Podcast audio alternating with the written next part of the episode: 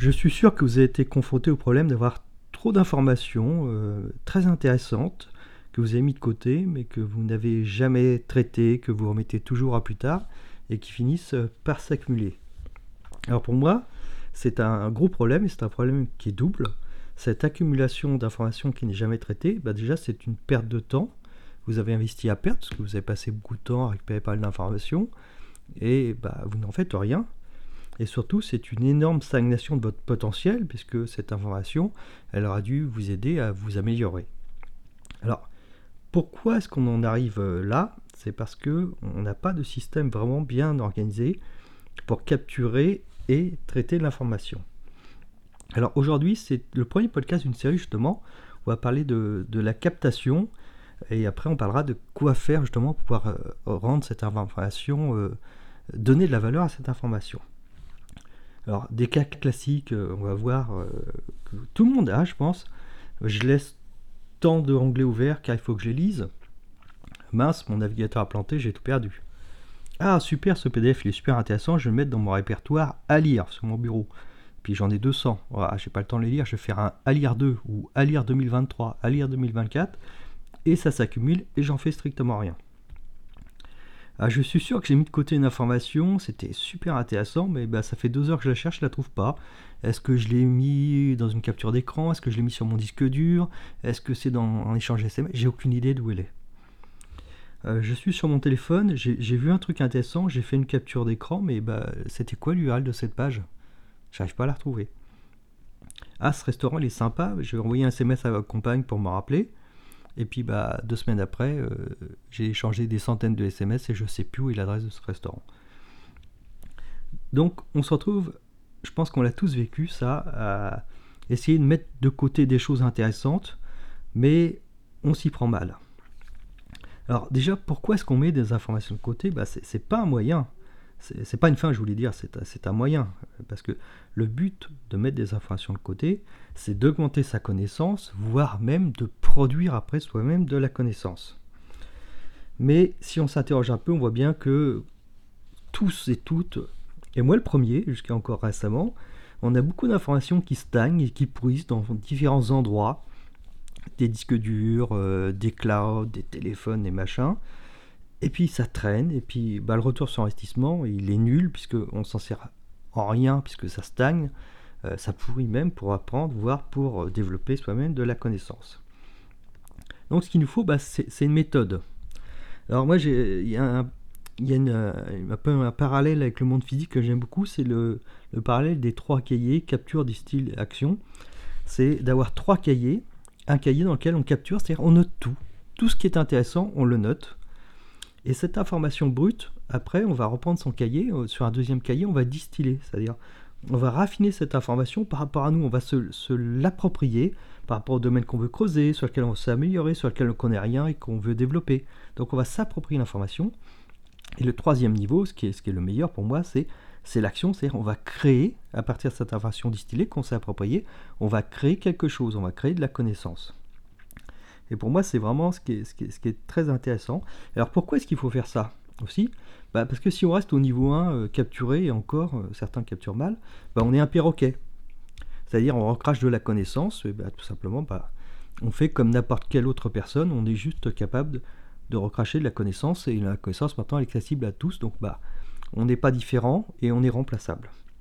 Le niveau 2 déjà, bah, c'est on, s'est approprié la connaissance, donc euh, déjà on n'est plus un perroquet, on a déjà réussi à cette connaissance, mais on n'est pas encore sorti du cadre, on reste toujours dans le cadre de cette connaissance.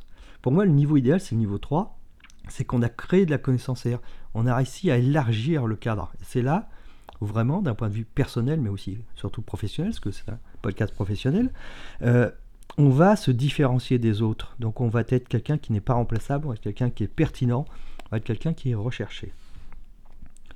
Alors, ça peut déjà se faire, comme j'ai dit, avec des cahiers. Moi, j'aime bien l'idée des cahiers. Alors, personnellement, je ne le fais pas avec des cahiers pour ça, bien que, si un petit peu, pour certains éléments. Euh, j'ai des blocs-notes sur lesquels je note, et puis au fur et à mesure, je supprime des fiches, euh, je les rédige, j'ai gardé. Cette année, je pense que j'ai dû garder, on va dire, 2 cm et demi d'épaisseur de fiches à 5 euh, de notes, comme ça. Mais c'est surtout sur la partie numérique que je le fais. Donc aujourd'hui, on va parler un peu de la, capture et plus précisément prendre conscience du problème. Et dans un deuxième podcast, on s'intéressera à la méthode pour bien capturer euh, l'information. Déjà, on va voir que c'est pas si simple que ça de capturer. Dans un monde idyllique, on va dire bon, ça y est, maintenant je fais les choses bien. Je vais avoir un système de capture, je vais tout capturer, comme ça j'aurai plus qu'à dépiler et je pourrai être traité, donc euh, distiller cette information, puis après même créer, ça va être génial. Mais c'est pas si simple. Parce que déjà, on va voir qu'il y a différents types de formats, et qu'après, en plus de ces formats, il y aura différents récepteurs d'informations pour traiter chacun des formats. Si on regarde, ben, l'information c'est quoi? Ça peut être du format texte, ça peut être du format son, ça peut être de l'image, ça peut être de la vidéo. On pourrait dire, ouais, bah, un logiciel, un outil par format, donc là, j'ai, par exemple, j'ai quatre formats, c'est fini. Bah non, c'est beaucoup plus compliqué que ça. Si je prends par exemple les notes texte, moi je suis un grand fan de Notion. C'est, le plus gros de mes informations texte sont sous Notion. Mais Notion, il a un gros défaut, il n'est pas offline. Donc si par exemple je veux saisir une idée tout de suite sur mon téléphone j'ai pas de réseau, qu'est-ce que je fais?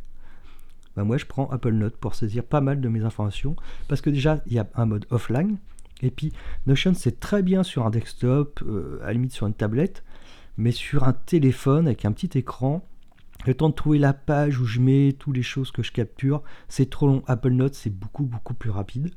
Il y a aussi un autre avantage à Apple Note, ça on en parlera dans un autre podcast, c'est que je peux utiliser des automatisations euh, du système iOS qui me permet de créer la note, euh, d'ajouter par exemple un rappel pour euh, traiter cette note. Enfin, je peux faire pas mal d'automatisation, ce que je ne peux pas faire avec Notion. Alors pourquoi est-ce que j'utilise pas aussi Notion pour certaines choses? C'est plus pour l'aspect personnel c'est que toute la famille étant sur iOS, bah, il n'y a pas de partage familial. Sur Notion, c'est pas adapté. Donc là, si je veux partager une note, c'est très simple. Donc j'ai à la fois Notion plutôt pour les parties professionnelles, on va dire, et euh, Apple Note pour la partie plutôt personnelle. Donc on le voit bien, j'ai déjà deux systèmes de saisie. Et en plus, bah, j'ai du, du papier. J'ai un cahier A5, j'ai un cahier A6, mais j'ai aussi un bloc-notes qui pour chacun répondent à des besoins différents. Donc je me retrouve trois systèmes de, saisie. Et en plus, quand je vais capturer, je vais pouvoir aussi capturer des éléments dans une newsletter, un site web, des réseaux sociaux. On voit qu'il y a pas mal de choses sur lesquelles je vais pouvoir capturer euh, des éléments soit existants, soit des idées que j'ai eues, où j'ai commencé juste à retranscrire. Donc c'est pas si simple. Pareil pour le son. Le dictaphone d'Apple est génial parce que quand je, sais, quand je saisis quelque chose à la voix, quand je capture un son, ça va synchroniser entre mon téléphone, mon ordinateur, c'est génial. Et je l'utilise aussi avec l'Apple Watch quand j'ai une idée que j'ai besoin, j'ai pas le téléphone par de main, j'appuie sur la montre et ça y est, l'idée est, captée et je peux le retraiter après sur mon, sur mon Mac. Mais c'est pas adapté pour enregistrer des podcasts. Par exemple, ce podcast n'est pas enregistré avec, avec euh, le dictaphone d'Apple, j'utilise un autre logiciel. Donc j'ai déjà deux sources de captation du son. Et lorsque je vais dans un pays à risque, par exemple j'étais au Brésil récemment, sortir un téléphone dans la rue, c'est le meilleur moyen de se faire agresser pour se faire voler. Donc j'avais acheté un petit dictaphone à 30 euros euh, qui déjà euh, attire moins la convoitise et puis peut se cacher beaucoup plus facilement dans la main. Donc j'ai un troisième système de captation du son qui en plus n'est pas relié à mon écosystème Apple. Donc je vais pouvoir prendre ces éléments et les copier, c'est-à-dire passer du physique au virtuel. Pareil pour le file system. Moi j'utilise beaucoup iCloud parce que je suis entièrement Apple. Mais pour les très gros fichiers, par exemple les vidéos, je ne les mets pas sur iCloud parce que sinon je vais exploser mon forfait. Euh, donc j'utilise surtout ça sur le Mac. Je ne vais pas synchroniser ça sur la tablette ou sur le téléphone, des vidéos qui font plusieurs gigas. Donc je suis une Dropbox. Mais quand je voudrais partager certains euh, documents, j'ai aussi un Google Drive pour les partages publics. Donc on voit bien, c'est pas si simple que ça. Pareil, si je veux euh, capturer des éléments, je vais dire time-base, qui sont liés à une deadline, j'ai mon calendrier Apple, euh, Google Calendar, mais certaines choses ne sont pas un jour donné. Par exemple, ce sont des, éléments euh, qui sont à l'ordre d'une année. Donc j'ai sous Notion ce qu'on appelle un yearly, c'est-à-dire dans lequel je vais mettre, j'ai toutes les années, pour chaque année, j'ai des événements. Par exemple, si j'ai un contrôle technique, il n'y a pas une date précise, c'est à l'année ou ça peut être au mois. Euh, pareil pour un entretien de, ballon d'eau chaude, pour une visite pluriannuelle chez un ophtalmo. Donc j'ai à la fois un yearly pour dire telle année je dois faire ça, et j'ai un monthly, c'est pour les choses plutôt récurrentes qui ont lieu le même mois de chaque année, un anniversaire, un salon professionnel. vous allez me dire, l'anniversaire peut mettre sur l'agenda.